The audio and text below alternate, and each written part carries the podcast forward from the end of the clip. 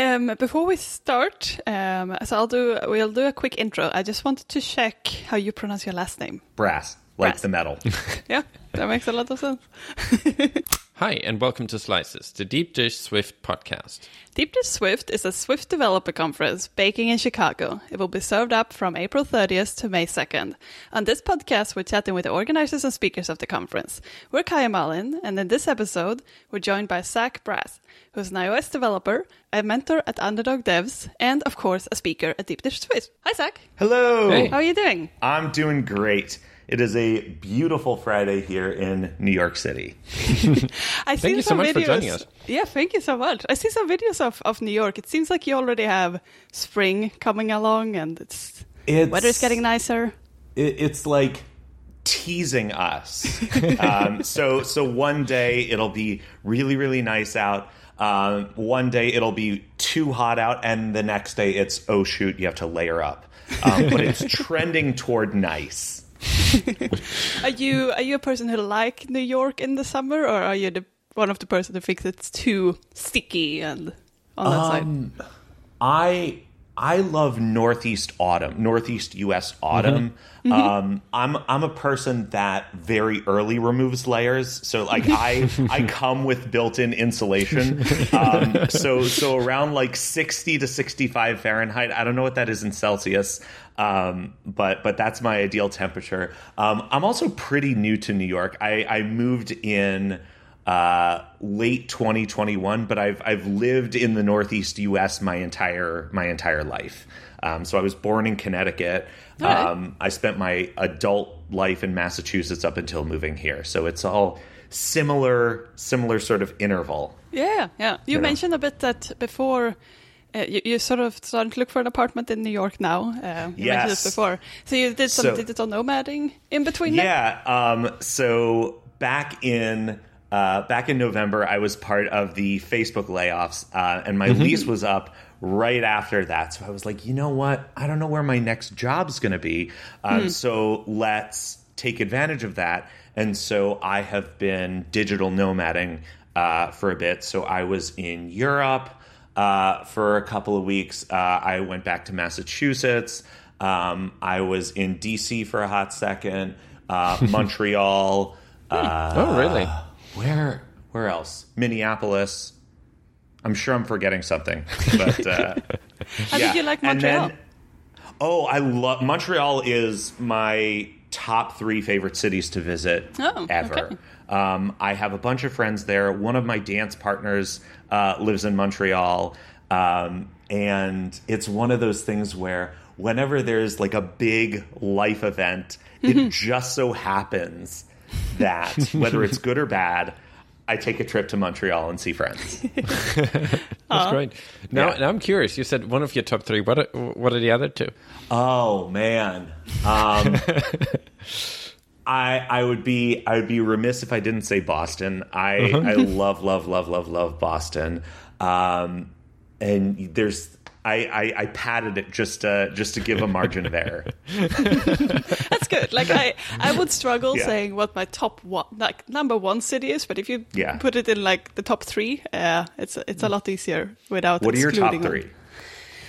That's a good question. Uh, In the world or in, in North America? oh. Oh, just let's go with world. Okay. so I would say for me, while Malin is still thinking, Yeah. uh, I'm taking notes by the way. I would say Amsterdam. I think Vancouver. I was unsure if Vancouver or Sydney, Australia. Ooh. And that's where we're living, so a little bit biased. It's probably- yeah. And the third one is San Diego. S- wow. San, I- why San Diego? All of them for slightly different things. Amsterdam Okay. is mostly because I really enjoy their their. s- I think Dutch people are system builders at heart. I think Amsterdam is Okay. one of the most incredibly well planned cities I've ever been to. Like everything is synchronized. If if the tram they have trams and street lights and pedestrian lights, right? Like like most Yeah. places that that have those those hmm. modes of transport. But in Amsterdam, if you're the, the train is usually prioritized. The, the, the tram is usually Yeah, so- prioritized so because it it, works is that transports the- the most yeah. amount of people. Um, Yeah. But they in their system have a whole bunch of triggers that change some of the priorities. For example, if it rains, they start prioritizing pedestrians and bicycles because they're unprotected. Yeah. So the Yeah, train is being specifically at deprioritized the- because at the, people at the red lights. yeah, Like, at, if- at if- traffic if- lights. if traffic Uh, lights, yeah. Because in a train you stay dry, and then let's say the train is ahead of schedule, then they also start to deprioritize the the train or tram because now it actually it, it makes sense rather let pedestrians, cars, and bicycles go because the, the tram wants to be Mm-hmm. back on schedule. So the, artificially delaying it at a station doesn't make as much sense as just slowly getting it back on track by having Mm. the entire system uh, slow down the, tr- the the mode of transport that you do want to Mm. get back on its schedule. Those kind of things. I, I and there are a million Like, stories it- about that It in, seems in so Amsterdam. like it, when you talk about it, it seems like yeah, that's such a clever way of doing it. Why would never one do that? But it's such a systematic approach to it. You really have to think about it. I, I want you to post like in the show notes like a link to uh, explain it like a YouTube video There- uh, where, there where they couple, explain yes. this because this is fascinating to me. Yeah, it's Yeah. really cool. Yeah, Uh, yeah, and it's it's so many parts, right? In North America, most most intersections are essentially on two faces. It's either north south is going or east west, and pedestrians and cars and all of them go at the same time. Well, in Amsterdam, every single light is on its own individual face that figures out what's the best use case Yeah, based on and all the other factors. For example, if no cars are turning right, then maybe pedestrians can go straight. If there are no pedestrians, then maybe cars can turn right and straight at the same time. A whole bunch of those kind of things. yeah. Uh, and they always try to protect, like they protect pedestrians and cyclists as they go. They don't have like in the US how you can just turn right whenever you want to. it's it's so dangerous for people who are Yeah. not in a car. And yeah, I like I like Yeah. that Yeah. So so then Vancouver, I think, has a good combination of it's a very dense city. I mean, you're in New York. New York is probably uh, has that on on steroids, but it's a very dense, very walkable city. Very good bicycle infrastructure, and you can get. It's one of the few. It's probably a handful of cities in North America where you can get away without a car, without not just getting away with it, but also getting away with it and not missing a car. Uh, so I, I really like that in in Vancouver. Yeah. San Diego is more of a that sounds very bohemian, but vibe thing. I really like the.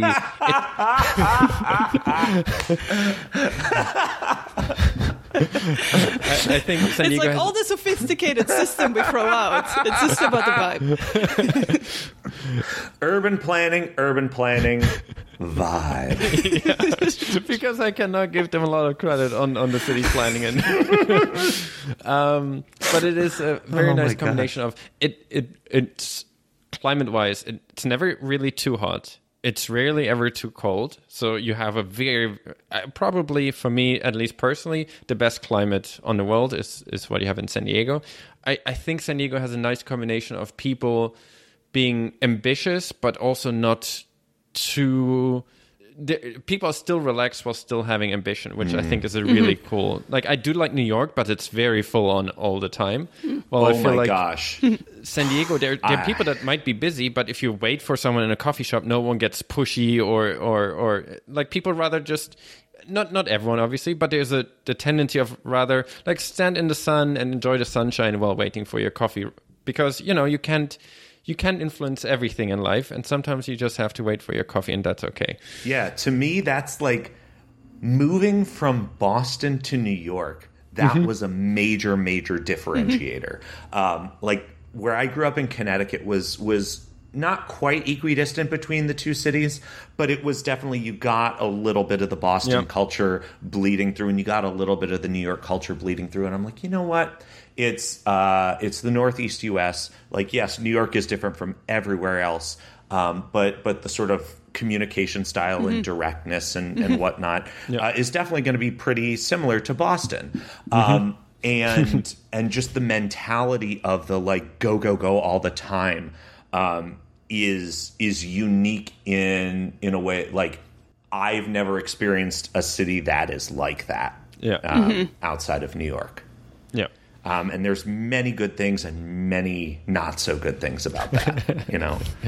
Um, Yeah, uh, I think for me, I would probably put the same the same list as Kai, but I would remove Amsterdam. Although I love that city planning, uh, but I feel like I have not spent enough time to to get in Amsterdam for it to make it top three.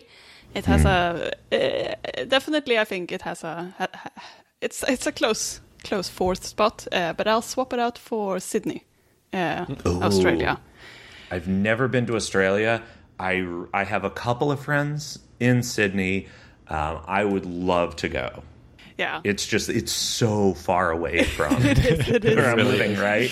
Yeah, Yeah. How yeah. does you know twenty seven hundred dollars minimum sound for Yeah. for an economy flight? You Yeah.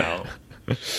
Plus Yeah, and- hours and hours and hours. You on probably the have to do at Oh, least man. two layovers, right? Yeah.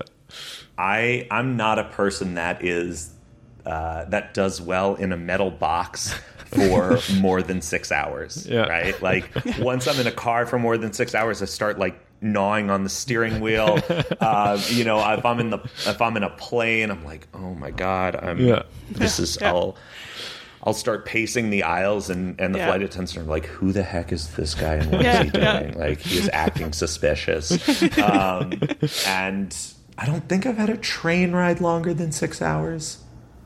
I've had a bus ride uh, last longer than six hours just because it was like New York to Boston traffic, like two hours of yeah. traffic. Oh, yeah. Yeah, no. I, I was I wasn't a happy camper. Um, the longest I've the longest flight that I've taken was I think 13 hours. Um, that was pretty brutal. Um, Where was that to? But um, it was um, it was Ben Gurion to JFK. Yeah. Yeah. From, from where? Sorry, Oh, Ben Gurion in uh, Tel Aviv. where's that? Oh, okay. Yeah. 13 hours. this rough. How long did it take us from Vancouver to Sydney? Or from Sydney uh, to Sydney Vancouver? to Vancouver is I think 14 hours. Yeah. I I found that I don't know. Once it's long, it's just long. Like you will be uncomfortable. and I just Yeah. try to settle into that. Malin is a lot stronger with that than I am. I, I feel like after about uh, six, seven hours, everything start. You know, the air is so dry, so everything starts Yeah. to age, and Yep. you Yeah. start to feel like your seat is actually shrinking on you. You're like, why is this getting smaller Yeah. and smaller? And people t- Wait, next how to you. tall are you? This is I'm a very six- very important I'm question. six two.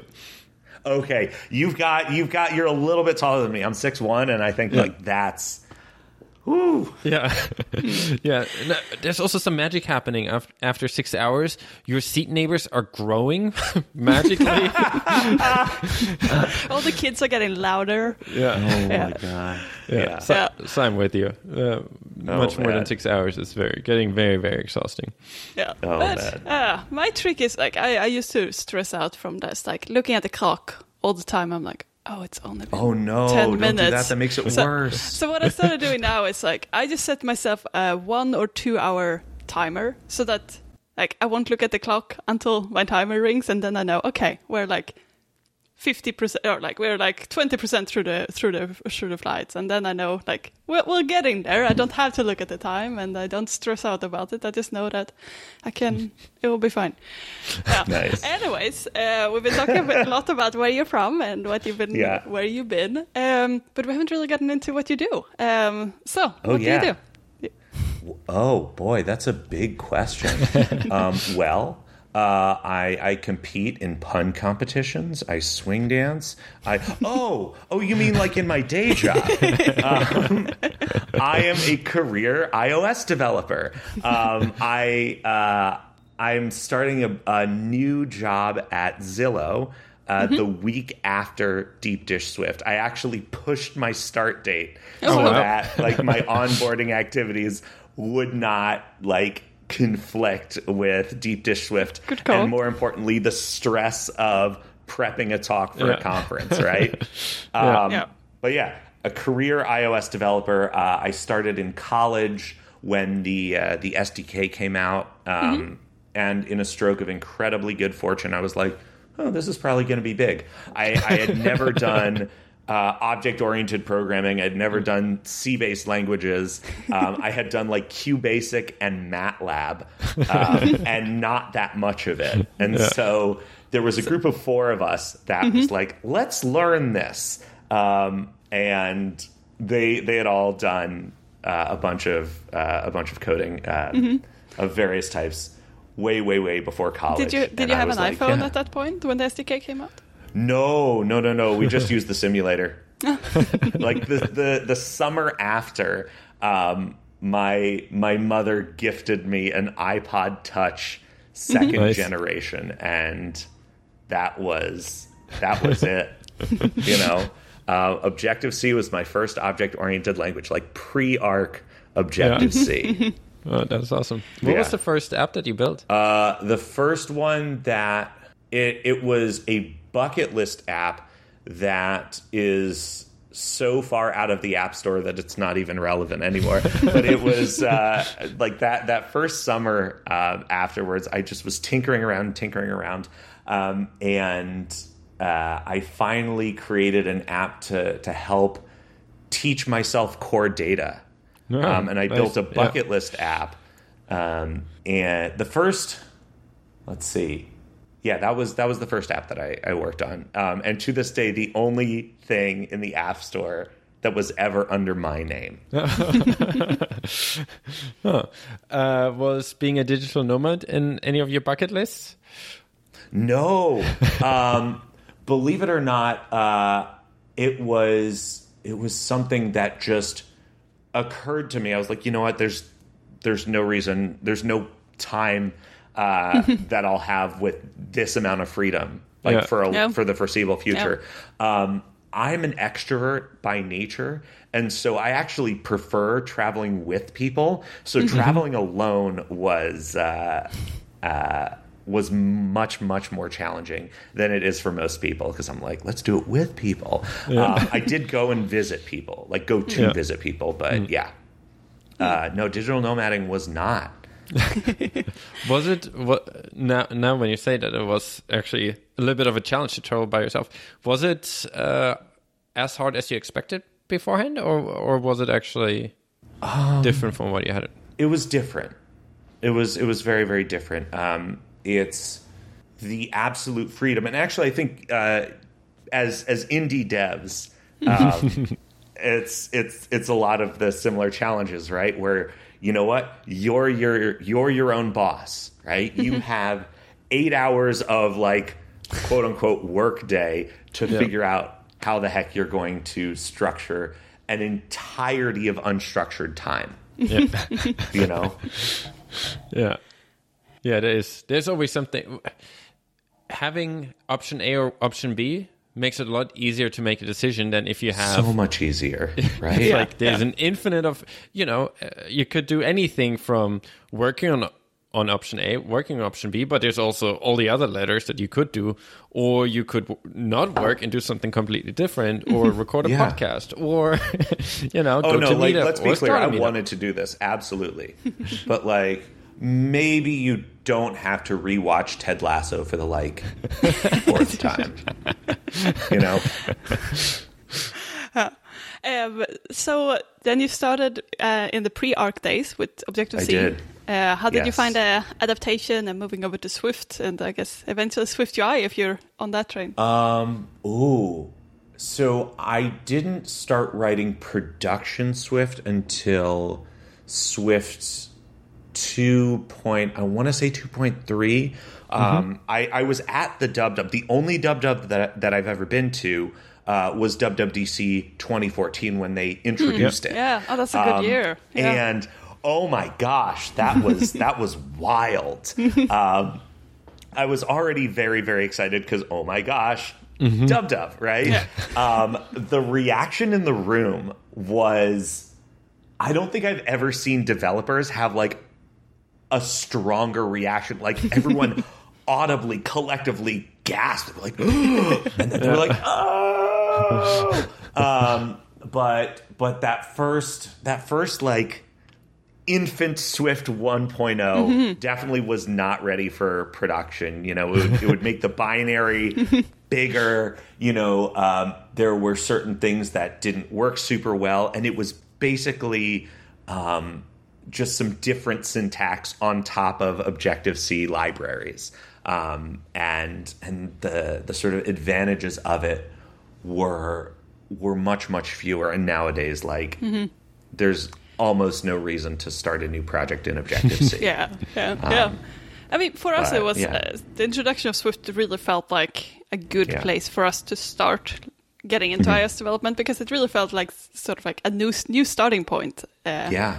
Kai and I, we started learning the night we were in Australia at the time. So for us, it was the night when Swift came out. Uh, we just jumped on it directly, and it was pretty cool that we could be uh, sort of in the top uh, percentage of people knowing the most Swift in like Yeah. months because most people wouldn't adapt it that early. And I do think that it, I it- learned it's a fun Objective. sort I started learning point. Objective C two weeks before the Swift announcement. I was like, all right, throw all of that out. I'll, I'll go all in on this new thing. Yeah, well, so I, I learned, I started with Swift UI, uh, sorry, with Swift, and then I got my first job probably like three months after, and that was all an Objective C code base. And Yeah. I was like, I felt like I knew stuff that the rest of the team didn't know, but they had no use at all in that code base. Yeah. I, I think the number of roles that I've had that have had zero Objective C, um, I think there's maybe only one role. Oh wow. wow. Like, um, yeah, there's there's one company I'm thinking of that I'm like, forget whether they had Objective C. I think not, but I could be wrong. But Hmm. Yeah, I I'm can assuming imagine- that this, yeah, Yeah, that I can new imagine- role at Zillow. Yeah, yeah. I mean, it still has been around for a while, so it could be some Objective C in there. But I do think uh, what I see often is like when when we have a new project. Uh, every ti every place I worked at, if it's a completely new code base, there's really no reason to go with Objective C. But I can imagine if you if you do adapt like adopt an older code base, then you probably still Yeah. need some Objective C. But did Yeah. you find like when you saw that announcement originally and you were in the room, did you feel did did people seem to be positive overall? Like talking at people to people at the Oh, yeah. conference, did people see? Oh yeah. Oh, absolutely. Um, uh, there were, I would say, half the attendees just went back to their hotel room and just binged that new like Apple book um, on Oh, yeah, Swift, they and then the half book. The other about that. people just went to party. I forgot about that. They released a book alongside Oh, the yeah, announcement. that was was pretty cool. that was pretty cool. Ah. Um, and do you write in the Swift UI now? Um, one of the things that I have been trying to do uh, over over this digital nomad sea, you know, whatever digital nomad period, nomadicness, whatever we want to call it, the time since after I got laid off, um, I, I've been trying to. Uh, I've been trying to learn uh, Swift UI, um, and it's actually been um, even more important that I learn Swift UI because of the talk that uh, that I'm giving at Deep Dish um, on domain specific languages. Because Swift UI is the canonical example of a domain specific language in Swift. So really got to get on this. Um, rather, Yeah. my, my talk is not just on domain specific languages in Swift. It's actually on a specific domain specific language written in Swift called Deck UI, which Josh Holtz, the organizer of the conference, wrote. Ah, that's that's really cool. Um, Yeah. I think it, it's funny that, uh, like I said, it's not just domain specific. It's like domain specific on domain specific. Yeah. Yeah, yeah, yeah. um, yeah. Uh, how how do you how do you feel now then about your talk? And do you feel? I don't know. We're jumping a bit ahead um, from our other questions, but I'm curious. Yeah, no, it's how's all it good. going? Um, it's going all right. Um, so I'm giving this talk. So for for those that have not heard of of Deck UI, uh, Deck UI is a is a is a framework for not you know using a WYSIWYG editor like PowerPoint or Keynote for using sl- uh, for creating your slide decks, but actually coding your slide decks in Swift. Um, and so I think it would be um, it would defeat the purpose of of the material if I didn't give this talk you on Deck UI using Deck UI. Um, and uh, my my talk is currently on hold because I uh, like the progress on it um, is on hold because uh, I introduced two bugs in Deck UI with my with my latest contributions. Um, I added a presenter notes view and Markdown support, um, and I realized in adding Markdown support, um, I I royally messed up multi-line strings uh, in Deck UI, which I'm glad Josh didn't put like uh, an actual like release behind it. So Yeah. Mm-hmm. like sometime this weekend, I have to I have to fix that and then go back to working on my talk. Um, but uh, I, I I released uh, I, I I put up some PRs and. Hmm. There were some bugs. I mean, that's that's what's going to happen with something that's you know brand new and also Yeah. you know open source and you know Yeah. And just software in general, right? Yeah, yeah. That reminds me of the early days when we built uh, our app, Orbit, uh, time tracking invoicing app. And Yeah. like in the early days, Malin asked me, "Hey, Kai, can you just uh, quickly send a uh, invoice?" I was like, "All right, sure." And then four hours later, she, she, Malin turned around and asked, "What are you working on?" It's like, "I'm still sending the invoice." Like, "Hey, "What are you doing?" It's like, I found this Yeah. really obscure, weird bug that I've now spent three hours chasing and one hour fixing. it's like every invoice took me half a day because I every time you use something, you find something you don't like, and if you Yeah, have oh, the chance to fix it, Yeah. it needs to be fixed immediately. And honestly, I think that's what I'm gonna that that's probably what I'm gonna talk about, at least in part in my talk, right? Yeah. In terms of what we're looking for, you know, Yeah. and uh, encouraging people to contribute and and using it as sort of a um, uh, a, a sort of low barrier to entry, like yeah, into open source stuff, right? yeah. That's Yeah, really cool. yeah. And also means you can put your slides into, you know, source control, right? If they're Yeah. all in code. That's true. Oh my really That's gosh, cool. yes. Yeah. Oh, I like that. That's really cool. Yeah. Um, so, in addition to developing, you're also mentoring developers through Underdog Devs, right? Yeah. How did you? How did Um, you get into so that? I started mentoring through uh, through Underdog Devs like uh, a, less than a year into the pandemic. I found out about this through uh, through Twitter, um, Mm-hmm. and I, uh, I I DM'd Rick, and Rick was like, "Oh, absolutely, we're we're looking for for mentors," um, and and that's like the rest is history. Um, uh, Underdog Devs. If you're listening to this podcast, you're probably an iOS developer. You're probably on Twitter and you probably know about Underdog Devs. But I'll still give the pitch. Underdog Devs is an organization that helps uh, formerly incarcerated and uh, economically disadvantaged people uh, break into tech and they are always looking for mentors and mentees. Speaking of mentees, if you're listening to this and you are looking for a junior iOS developer, I have an absolutely fantastic person to uh, refer to you. Uh, DM me on Twitter. I'm at ZHBrass. We- We'll add the link in the show notes as well to make it Definitely. easy Yeah, for people to reach out to you. Um, it's it's like the absolute best work that I've done in my career. Like shipping stuff for for Facebook that like a third of the human race is going to see whatever. Like I, That was really like cool. I, I I get a lot more satisfaction out of seeing people grow than like shipping some pixels. Don't get me wrong. I enjoy shipping some pixels, but like seeing someone's life actually change is Yeah, is yeah. really really satisfying and not like in the oh my god cheesy way like i when my first mentee got her first job i literally had to like tell my manager at the time that i was i had to take the day off work because i was just like running around the block screaming i was so excited Oh, that, that's really awesome. Yeah. Yeah. and I feel like it, it her is name very is wilma different. shout out to wilma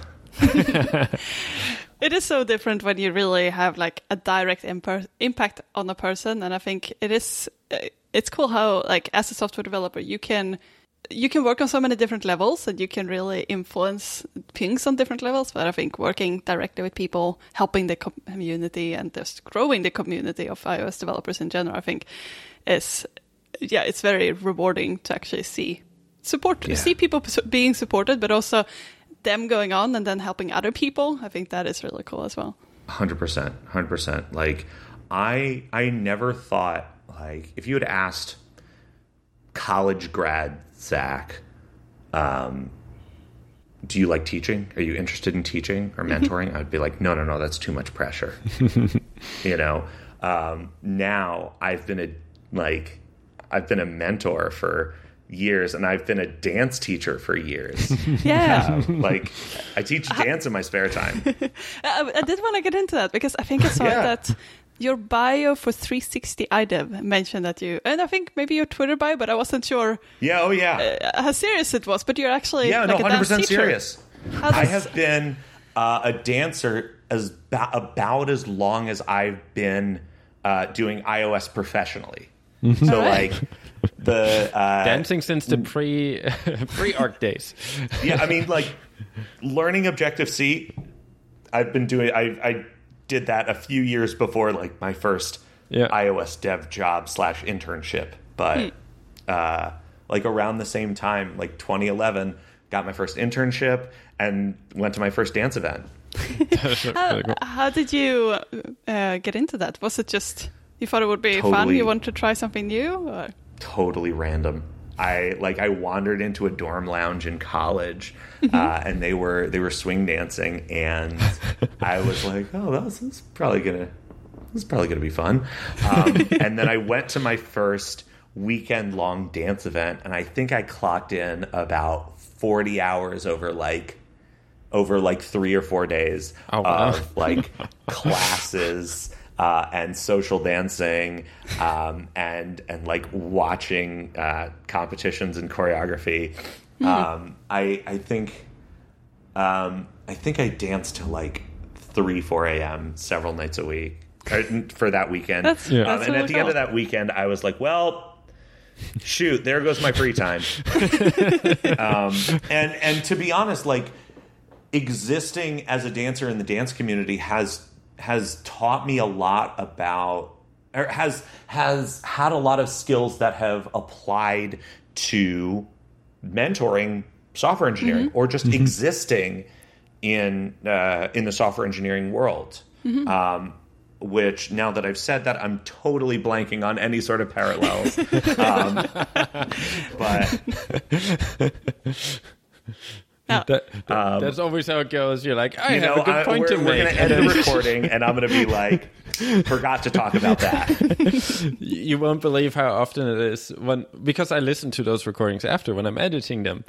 And I listen to myself tr- sc- scrambling, trying to get to a point. It's like, you dummy. it's obviously this. Why couldn't you think of this while Yeah. you were recording it? Yeah. Oh, that, uh, um, so now and now you're actually teaching other people dancing as well. Yeah, believe it or not, the night before Deep Dish Swift, I'm Mm-hmm. actually teaching a dance class, a drop-in beginner dance class in Chicago. Oh, really? Yeah, Was that planned before before Um, the conference or? I it wasn't planned before the conference, but uh, I did ping some of my Chicago friends, Yeah. um, and one person was like, "Do you want to teach the beginner lesson uh, on the uh, was it the 29th? Yeah, the 29th." Uh, and I'm like, "Absolutely." um, I'm gonna be in town. Like, absolutely. I love teaching. Let's That's do really it. cool. So, How how does a beginner lesson look? What does it What does it look like? Um, well, uh, it's a bunch of um, incredibly confused, potentially scared, uh, very nervous people um, in a crowd. And I'm like, "Hi, everyone. I'm Zach, and this is my dance partner, teaching partner, person X Y Z. Actually, this one I'm teaching alone, but." Um, you know, uh, we go over like very quickly what is the background of the dance. Um, We do a warm up. Um, we we talk about like the fundamentals of like how you how you move your body, the sort of aesthetic. Um, then we uh, we do some basics. Then we partner up. Um, generally, you don't bring your own partner. Um, you you know you get split into leads and follows, and then you uh, you're rotated around so that you sort of uh, get experience dancing with different types of people. Um, usually, if there's a beginner drop-in lesson, there is always like a social dance afterwards. Um, you know, you dance a song, you say thank you, and then you go find someone else and you ask someone to dance, and then you say thank you, and you know, et cetera, et cetera, et cetera. Um, and uh, yeah, That's It's, uh, fascinating. it's it's a lot of fun. Um, I love watching people um, move in ways that they didn't realize that they'd be able to do at the end of an hour. you yeah. know, How long is a beginner lesson? Is it an hour? yeah, about an hour. How do you deal with? I assume that people have coming with quite a different, quite a broad range of like pre-existing skills. Yep. How how do how do you deal with that when some people are? Yeah. Oh man.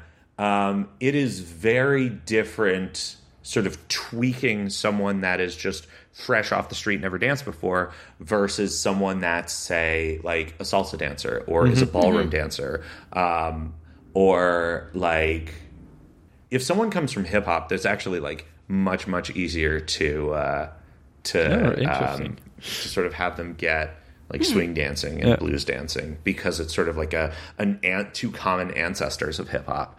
Um, Oh, but cool. yeah, um, generally you sort of you talk to the whole class, but once everyone's just sort of you put on music and you're like, all right, cool, let, like let's dance it out.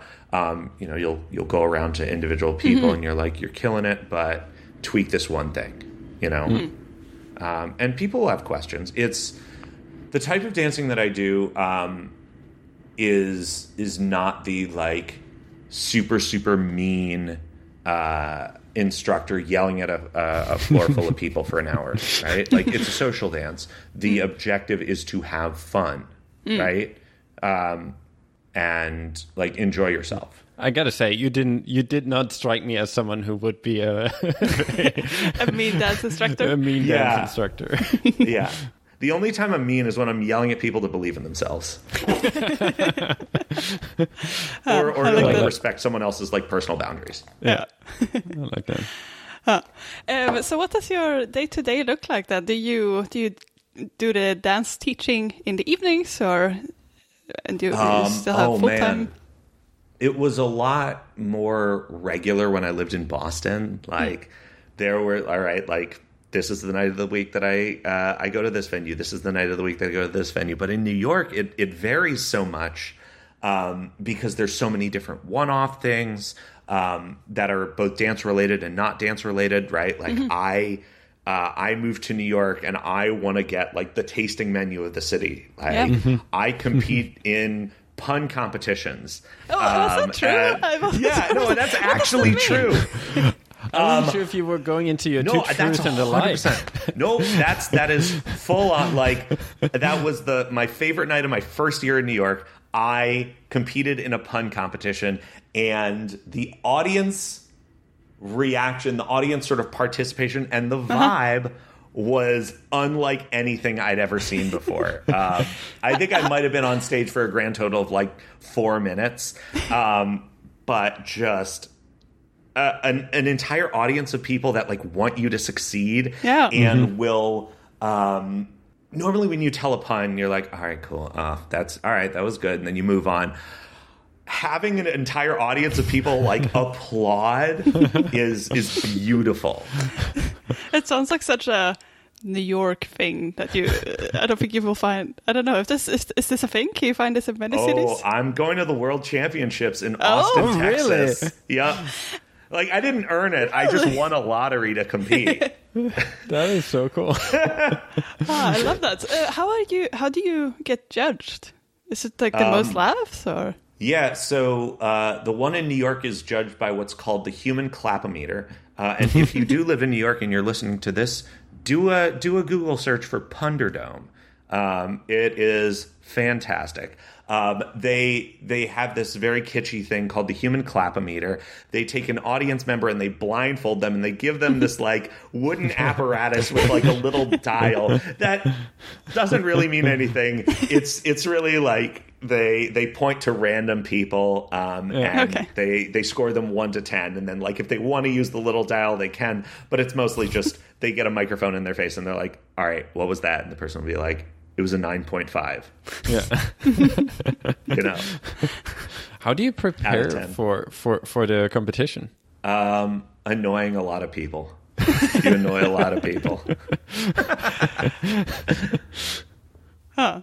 No, that, that, that's real funny. I had no idea that's a thing. Are there like stand up comedy type clubs that do pun nights? Is that a thing? Um, I you know it varies. This is sort of the venue of this is like a, a, a general like event space. They do have comedy. They do have like variety shows. Um, I I would I would call it an event space that tends toward the funny. um, but uh, people come from everywhere. Like I'm not the only software engineer. I'm not the only person that. Uh, got uh, got let go from Facebook that competes. Um, you know, there are there are writers, there are uh, you know doctors. Um, there's one person that is uh, uh, a dating ghostwriter. Like That's fascinating. she'll be you on dating apps. Fascinating. All right. Good luck in the competition. Yeah, fingers crossed. when when did you say it is? Uh, it's like two weeks after Deep Dish. Okay, man, you have a, a busy couple of weeks there. Oh yeah. Yeah. Oh yeah. I really screwed myself. I can't relax until like mid May. Yeah, yeah. New Um, job, deep dish, and and the world championship of puns. That's yeah. Yeah. And then there's WWDC after that. Are you planning on going? Oh man, I I've been traveling so much that I uh I even if I did get a ticket, actually if I got a ticket I probably would have gone, but uh I didn't get a ticket. Um but I will be watching very very closely. I feel like Dub Dub is a nice relaxing time. Right, you know, you talk to your agree. you talk to your manager, um, and you're like, "Hey, just so you know, this is like Apple Developer Christmas. I, I'm just going to need to like lighten my workload a little bit, mm-hmm. but in exchange, I'll put together like a, a full report on all the stuff that may or mm-hmm. may not be relevant to, you know, the company Yeah. that I'm working on, Yeah. Yeah. or the, the the app that I'm working on, the company I'm working for, Yep. you know, Yep. um, and that's worked in the past, Yeah. you know. yeah, yeah. We we will we will be there, but I still feel like it's ah, kind of That's awesome. Hmm. Yeah, I'm I mean, really looking it forward to be it. really fun. Um, but I still feel like it, it's kind of nice because you see a whole bunch of new things. A lot of those you, you pro- some of them you hoped for, some of them you didn't even imagine what happened, right? So there's going to be so many new things. Everyone's going to be super excited, and Yeah. you know that you even if if you want to play with them, there's no immediate deadline, right? Even if you want to be there on day one, you have until September. It's kind of nice. I feel like it's usually, at least for us, where we on our own schedule, working on our own things. It's a really nice kind of area where where you get enough time to play with it. You have all the excitement, and then you actually get to build something with the new things. I, I Yeah. really, uh, I, it's my favorite part of the year. Oh my god, it's it's it's the best. Um, so we were talking about Chicago. Um, it sounds like you've been before. Been to Oh, yeah. Chicago before? Yeah.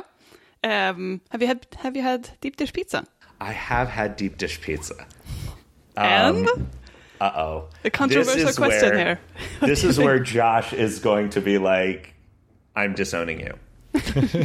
I grew up in uh, right outside of New Haven, Connecticut, and I think that New Haven, Connecticut has the best pizza in the U.S. I gotta look this up.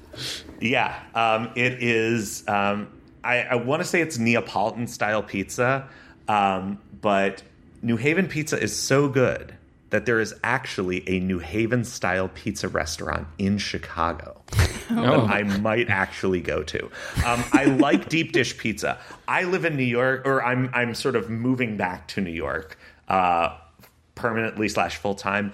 Um, I think that diplomatically, Chicago deep dish pizza is a different food than New York pizza, right?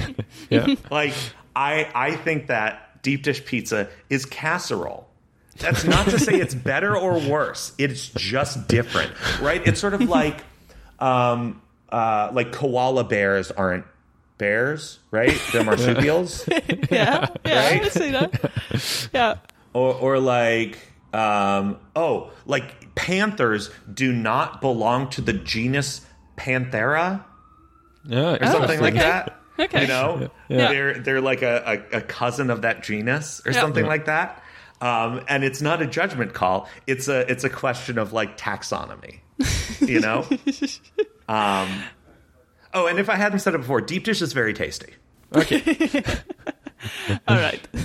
Yeah, I'm- I'm looking at New Haven style a pizza. Pizza. a pizza yeah Yeah. Um, all right. Um, I think we we are over to our rapid rapid fire questions. So Let's do right it. I'm curious, Okay. what's your favorite iOS app? Ooh, my favorite iOS app right now is uh, Blackbox.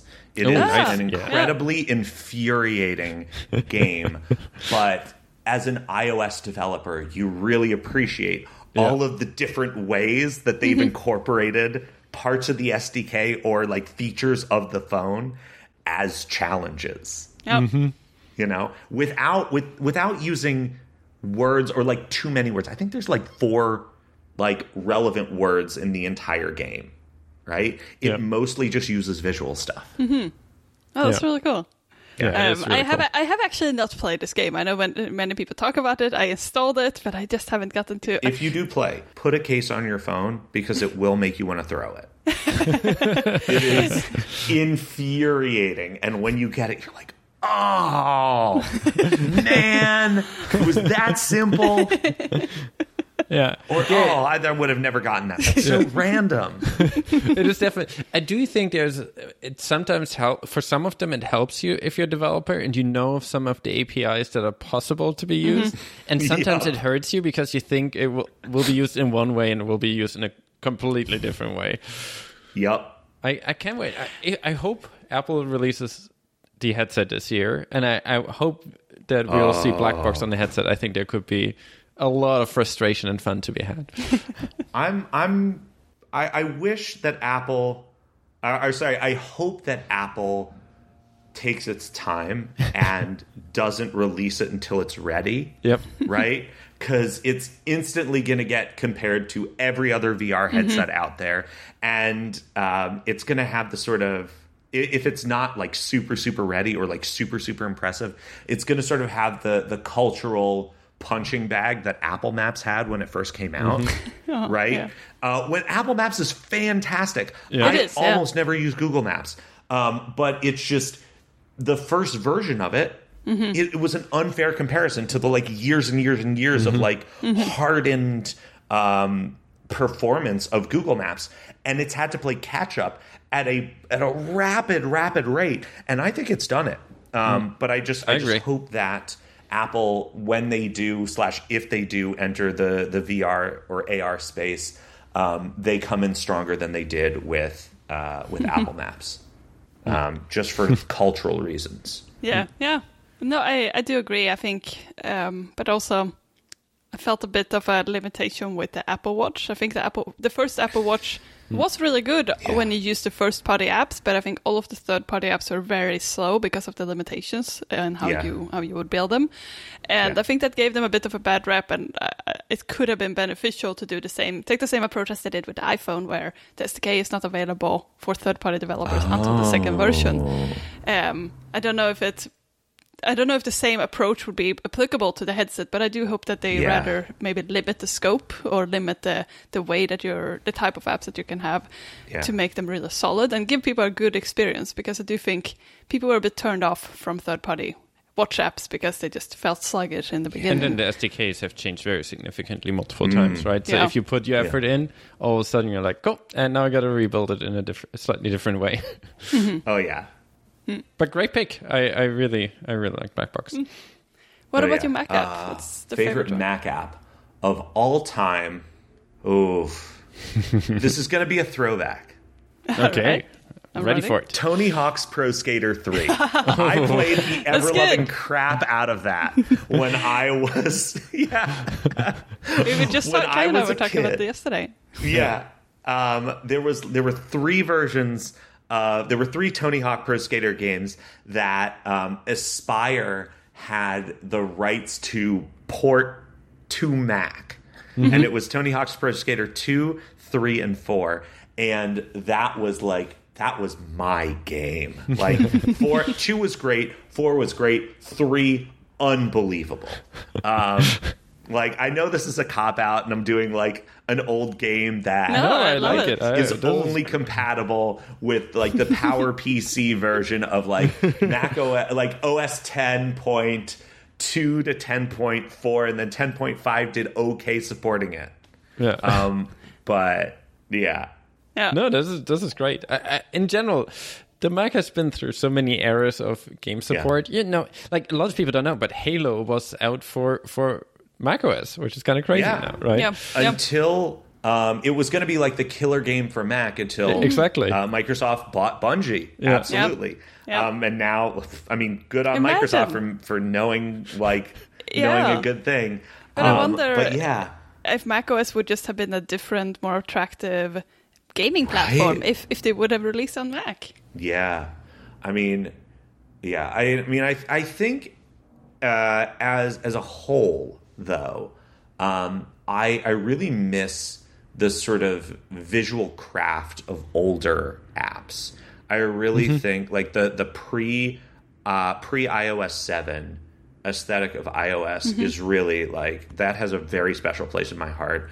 um, you know, where it was very easy for apps to look like iOS apps, but also sort of look like retain their own visual identity. Personality, yeah, You know, yeah. you could flash uh, an app for a fraction of a second and be like, oh, that's definitely an iOS app, Mm-hmm. but also that's definitely notes or something, you know? Um, now it's just like generic table view, right?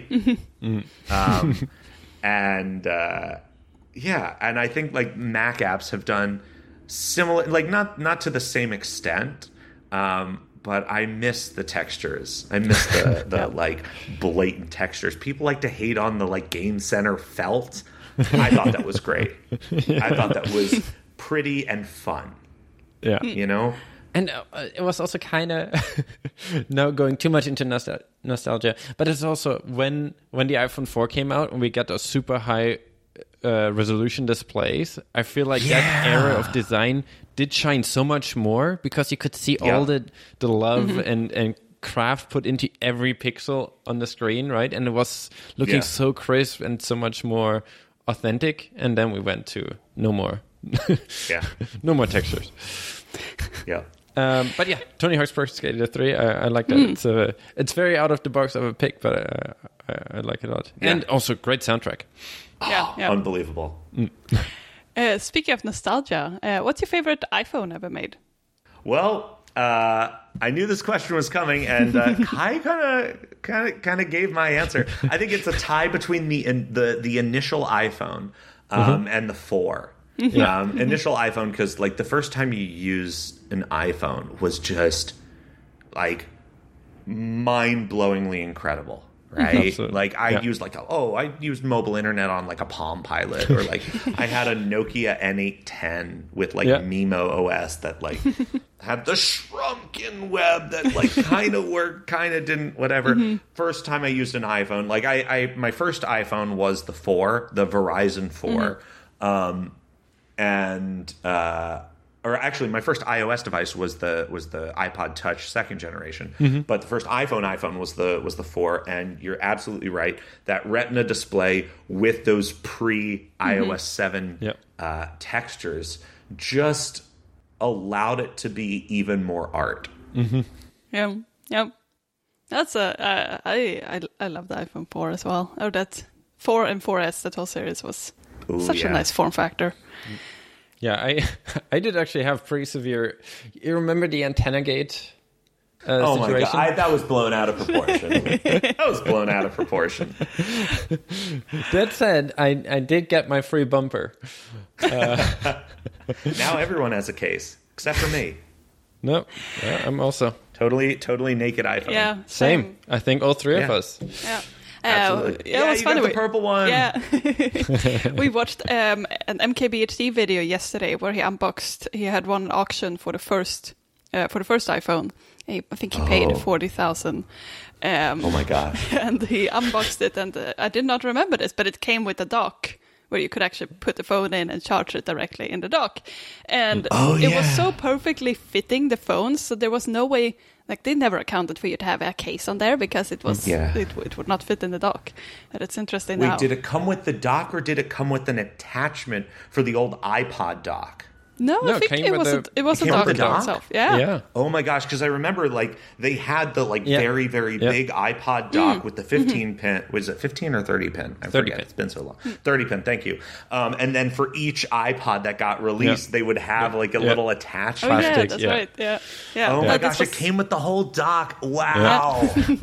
oh man. I still have a bag of an original iPhone because I was there on release day. Um, I, I worked uh, in high school for this guy named David Pogue, who is the New York Times tech Oh, columnist. that David and Pogue. like Yeah, cool. 8,000 other things. Like to call him the New York Times tech columnist is like undercutting everything else that he's ever done uh, in in his life. Um, but uh, he was uh, he was working on a piece on the new iPhone, and he did a he wrote a song about it, and so Yeah. we went down there to like film some stuff. I would film and edit his videos. Um, Oh, and no way! I saw that. That video. yeah, Yeah. you've probably seen my face. Um, That's crazy. and yeah, um, and I like there was a line, you know, four times around the block, but I did manage to snag the bag that came with that, Yeah. that the iPhone That's came awesome. in, and I still have it. Oh, that's awesome. Wonder if that's worth anything. If anyone, anyone listening wanting a bag, the auction, auction has started. Yeah.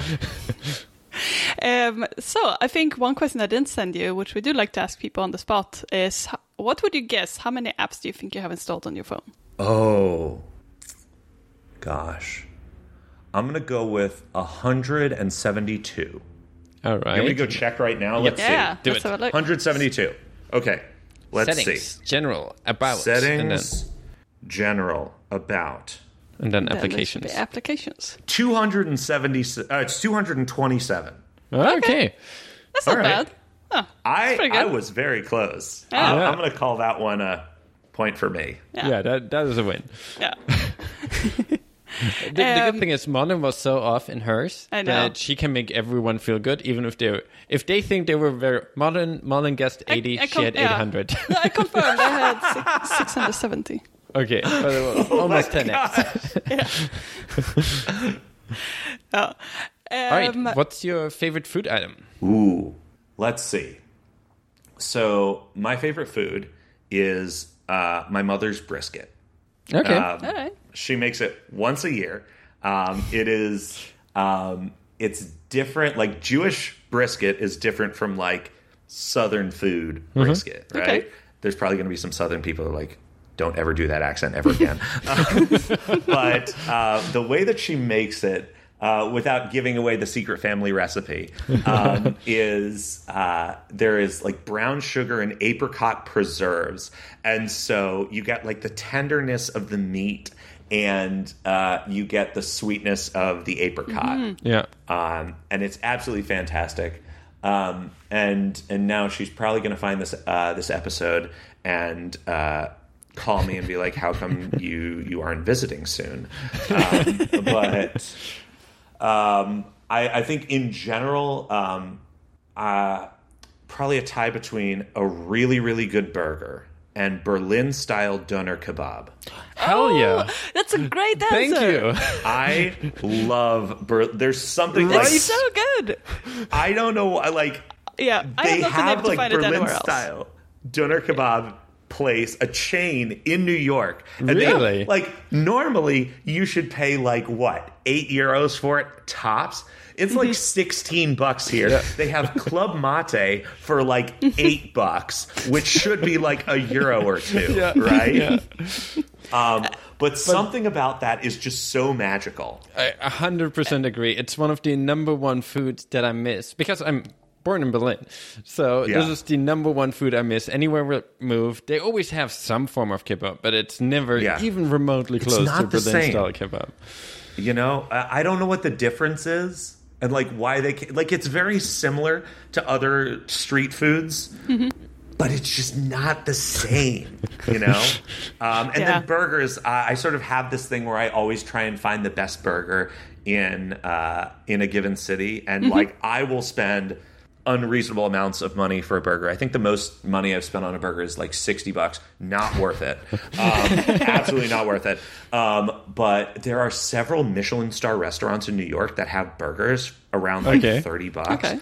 Some of them are worth it. There is Oh, a there's really? a restaurant called Raoul's in Soho that is like a steak au poivre in burger form, um, and they have twelve a day, um, and wow. they only serve it at the bar, and you basically have to get there at five p.m. when they open to get the damn thing, and it is worth it. And there's always a crowd.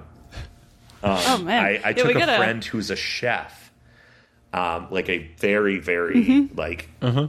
well accomplished chef, and he bit into it, and like the look on his face was like, It's just unbelievable. Yeah.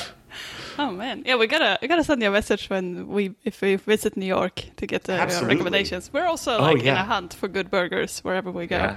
And now I really want to go to that kebab place because uh, you know that is that is hard Yeah. to come by in North America. Yeah, yeah, yeah. And Um, that said, if anyone ever happens to be in Berlin, my favorite kebab place is called Keb Up, K E B U P. It's uh, downtown Berlin. It's it's amazing, and it's uh, I think it's four bucks. It's Yeah. crazy. It's crazy how cheap uh, street food is in in Yeah. Berlin.